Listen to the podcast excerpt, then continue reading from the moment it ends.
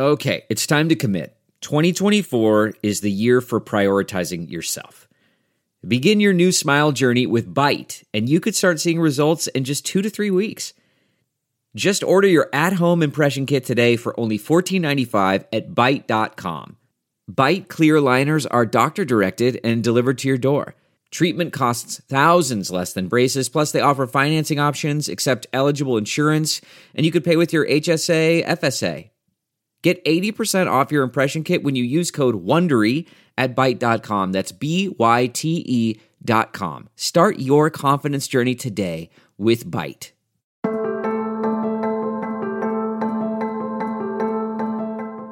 Hi, everybody. Sharyl Attkisson here. Welcome to another edition of Full Measure After Hours. Today, a breaking news update on a story we covered some months back on Full Measure about conflicts of interest government scientists paid by you and royalties they collect from private pharmaceutical companies.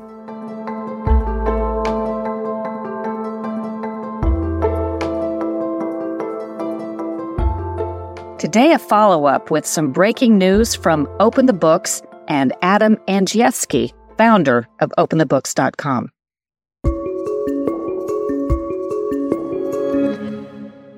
I'm the founder and CEO of OpenTheBooks.com. We had you on an episode of Full Measure earlier this year with a really interesting and important issue that you're going to update for us in a big way today.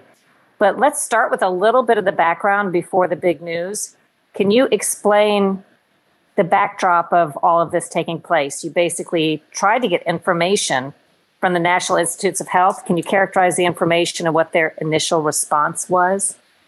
So the National Institutes of Health, they've done everything possible to try to stop us, Sharyl, from making this information public on third party royalties. I think at the height of the pandemic, the American people started to feel that big government was very close to big pharma. And we keyed on this database as important information to show people exactly how close they are. Every single year, we know that um, going out the door at the National Institutes of Health are over $30 billion worth of grants to about 50,000 entities across the entire healthcare space, which buys you a lot of friends, buys you a lot of allies.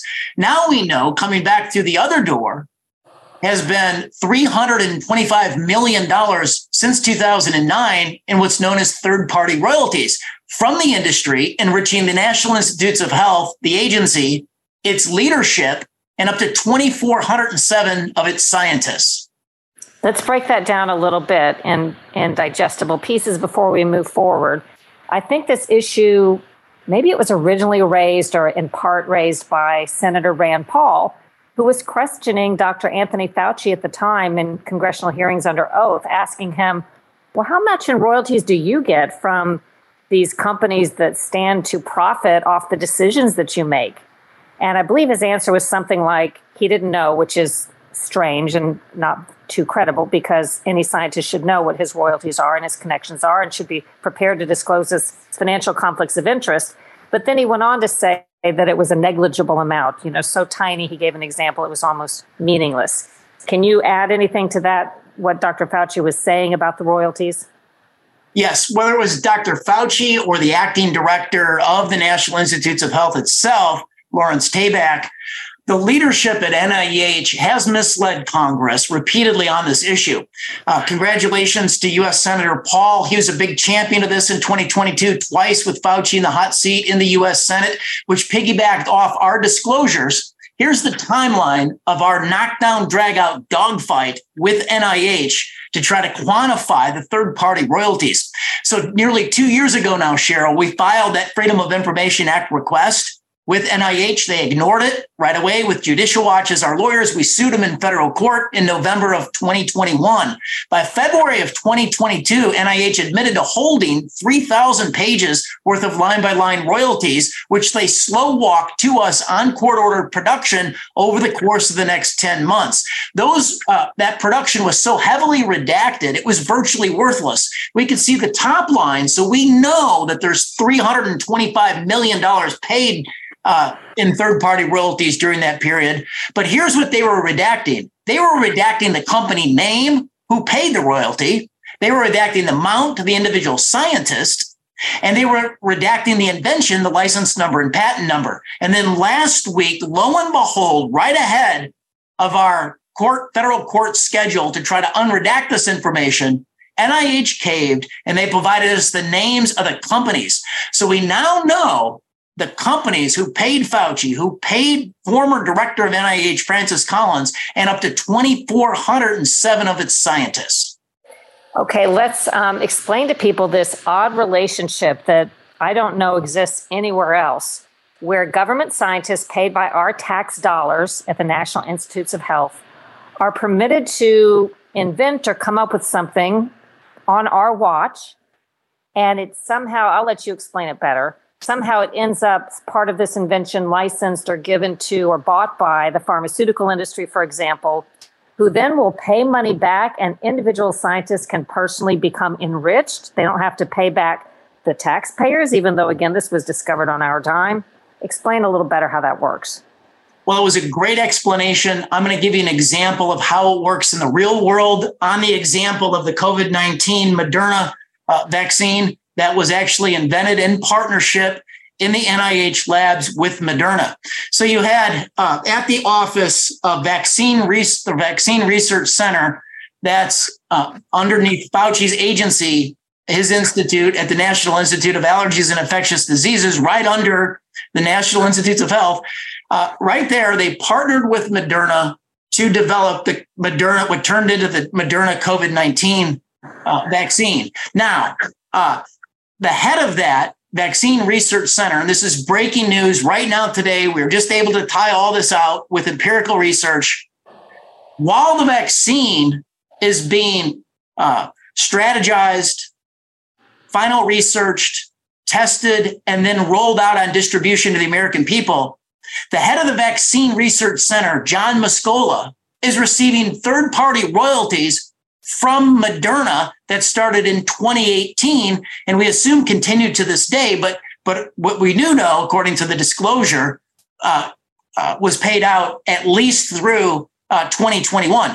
So it's not a good look. Like you have the, the head of the Vaccine Research Center and Fauci's Institute who is being paid royalties by Moderna while he's sitting on Operation Warp Speed, while he's eventually received a presidential uh, award for his work on the vaccine with Warp Speed. He's being paid by Moderna, and that was never disclosed in the past. Well, let's point out that this relationship is permitted under the law, which is, I think, almost everybody would agree is wrong or inappropriate, but it's permitted under the law. And what did did your records show what he was getting royalties for prior to the COVID vaccine? If he was already being paid by the company he was then helping, uh, what were those royalties for? So NIH has redacted the invention. We still don't know the patent. And so we have to tread carefully here because we don't know the collaboration on what was co invented that or what was invented that Moderna license starting in 2018. But the fact is, it's a bad look. Uh, we also have to recognize that it's the Food and Drug Administration, not this guy's committee, that eventually greenlit the vaccine. So NIH is going to make the argument hey, trust us, we have firewalls. But the more we know on this, the more potential conflicts of interest on a prima facie basis exist that the American people were never aware of in the past. Well, NIH, even if they did not play the direct role in approving the vaccines, they certainly played a role in, you know, advocating or not advocating for something and various treatments and all kinds of research that stands to impact that decision. Um, again, this is a relationship, a conflict of interest that wouldn't be allowed, I think, under most ordinary circumstances in business and, and would at the very least have to be disclosed. And I would remind people these documents that you got, they belong to us. The fact that you had to beg and sue for them, and this happens every day with federal agencies, is outrageous because we own them because under under the way our system works, those the people who gathered them and spoke to them and made these decisions work for us and are paid by us. And the products that they the product of their work, whether it's emails or communications and other stuff, belongs to us. But it's gotten to be in the past 20 years, maybe it always was this way, but obviously now they work in partnership with corporations and special interests and hide the information from us while sharing it with their private partners. Well, and I want to uh, communicate to everybody listening to your podcast. And I really appreciate the platform here, Sharyl, to help educate the American people in real time, because this is all breaking news. When NIH last week disclosed for the first time ever, uh, at least since 2005, the companies paying these third party royalties, our data uh, forensic uh, scientists at openthebooks.com, we were able to tie out 2019 companies paying those royalties. And I want to I want to uh, point out how systemic third party royalties is within the healthcare complex. In the United States, there's about 3,000 pharmaceutical companies, and that includes all the most recent startups. And there's 2,019 companies paying third party royalties back to NIH. So this scheme runs deep.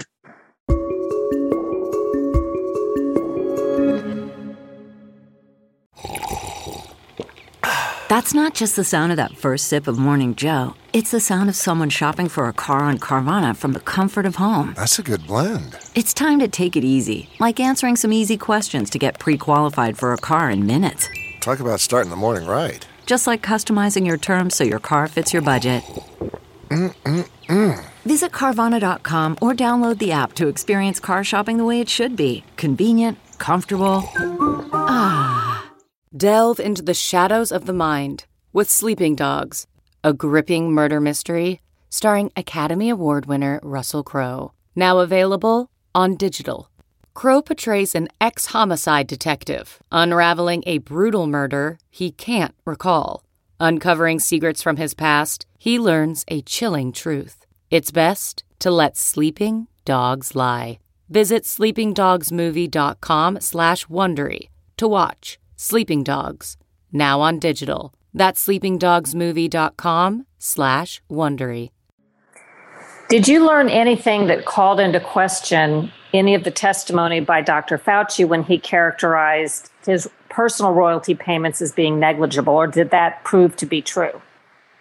So when Dr. Fauci uh, represented that he couldn't talk about the detail, like who paid his third party royalties and how much they are, we think that on its face misled the US Senate and misled the American people because now we know that NIH just caved and provided us the company names. So Fauci could have talked about that. Here's the second point. When Rand Paul asked Dr. Fauci whether he'd ever received a third party royalty from a company he'd given a grant to or provided uh, oversight to, Fauci couldn't remember. Well, here's two instances. Fauci was receiving royalties from a company uh, that uh, on the AIDS therapeutic that Fauci invented. And from 1997 through 2004, we do know because they used to disclose the amounts to the individual scientists that Fauci received $45,000 uh, for those royalties he greenlit $36 million worth of taxpayer money into enhancing and testing that invention. They tested it in 200 sites, 18 companies over five years. He also, to that company, greenlit an avian bird flu contract in 2004. So just, and he, he's continued receiving royalties from that company through 2014. The company in 2006 was also bought by Novartis and Novartis in the database if you rank the 2000 companies on the receipt, uh, on the payment of, of royalties, Novartis ranks number 10 out of 2000 companies in paying the most royalties. But you didn't find any evidence that Dr. Fauci personally receives millions of dollars. Is that true? No, no. Again, we don't get the amounts on this database. And I would I would doubt it. I think Dr. Fauci, he represented in the Senate hearing since 2015 that his amounts are de minimis. And although Dr. Fauci may not have been receiving personally a lot of third party paid royalties, as we've been discussing, there's thousands of scientists at NIH receiving hundreds of millions of dollars. And he he participated in the advocacy of the culture of secrecy at the agency to keep all of this information away from the American people. Let's talk a little bit about how, in the big picture, you touched on this in the beginning, the National Institutes of Health, or let's say the government, can control the narratives and all kinds of things about the medicines we're allowed to seek treatment from, what studies get funded, what studies and subjects never get funded by, by government, which is a primary funder, because they're the main drivers of research dollars going to scientists at universities and other places, they and the pharmaceutical industry. So, in partnership, the government slash pharmaceutical industry, particularly to the extent that they're conflicted and intertwined, can pretty much control America's research landscape and make sure that the bulk of the studies that come out promote what they want or don't look into safety issues that could undermine the companies and the products they want to protect. Can you add to that? Well, I think, again, the best example is from the pandemic. So at openthebooks.com, we pulled the federal checkbook data all the way back to 2008 on Pfizer and Moderna. And incredibly, during that period, the US taxpayer on federal contracts and grants put $65 billion collectively into both of those companies. We pulled their Wall Street profit filings on both of those companies from the year 2020 and 21 at the height of the pandemic. And those companies earned in profits to their shareholders $65 billion. Most of that, or large percentages of that, was because of the COVID 19 vaccines they rolled out. We now know because of federal lawsuits and news reporting that those two companies have paid the National Institutes of Health about a half billion dollars, $500 billion just in the last year or two on third party paid royalties. So the big question becomes did any other therapeutic uh, response to COVID, did any of that stand a chance when big government was this close to those two companies? And I think the American people are smart enough to render an answer. Well, as we're recording this interview, there is news that I haven't dived into thoroughly, but about ivermectin with the FDA supposedly finally acknowledging what many scientists said from the start that ivermectin could be prescribed uh, rationally by doctors to treat COVID. Um, a lot of people were blocked from getting ivermectin prescriptions. I did a story on Full Measure of a couple that believed they saved their own lives when Walmart and other pharmaceutical companies blocked them getting their their human prescription of ivermectin. They took a as they would call it, pony paste version that they worked with their veterinarian and doctor on what kind of dose, and they believed that saved their lives. The point being, people either were denied this therapy or in some cases forced they felt to take a risk and use the horse version of the medicine because they couldn't get based on the government or pharmaceutical company or you know, uh, pharmacies' actions, they couldn't get their prescriptions filled. I mean, maybe that's an example of therapies that could have existed and helped many people early on that were downplayed or in some cases sort of banned. The media was in on it, the government was in on it. Um, pretty shocking stuff. Yeah, if you didn't take the institutional line on this, if you didn't take the institutional narrative on this, they came down hard on you. They dropped the heavy boot of big government and they used the media to do it. Uh, at openthebooks.com, we feel that this third party royalty database, when you start to follow the money, sheds even more light and puts new angles on exactly what happened during the pandemic. Are there any other headlines we've left out? I know you'll still be combing through this because there are thousands of pages, but is there anything we missed? Well, I mean, there's just example after example. This is a, a database that is a target rich environment for potential insider trading, conflict of interest, and personal enrichment. We've opened up the entire database, and this is very important because we need your help. The American people's help, subject matter experts, whistleblowers, We've put the whole database on our website in an easy to use, downloadable Excel spreadsheet where you can slice and dice this. And so people are reach like just in the past 30 minutes, right ahead of this program, I took a look at how many people were on that spreadsheet, and there was over 215 from across the entire country. So we need the help of the American people. We believe transparency revolutionizes United States public policy. Let's prove it. Let's put a million eyes on this spreadsheet and let's tease out all the examples because on the examples, they generate more questions and that helps us give oversight. explain to people how they can easily find, read more about this, and actually access the spreadsheet. So just come to openthebooks.com. Just right on our homepage, we have the spreadsheet. I think it's in the third position, right in, on the homepage of the website. Uh, it's got a picture of Benjamin Franklin with a mask over his face. If you click on that, you'll be able to download that Excel spreadsheet and start the important work, the heavy lifting, but fun work of actually giving that database oversight.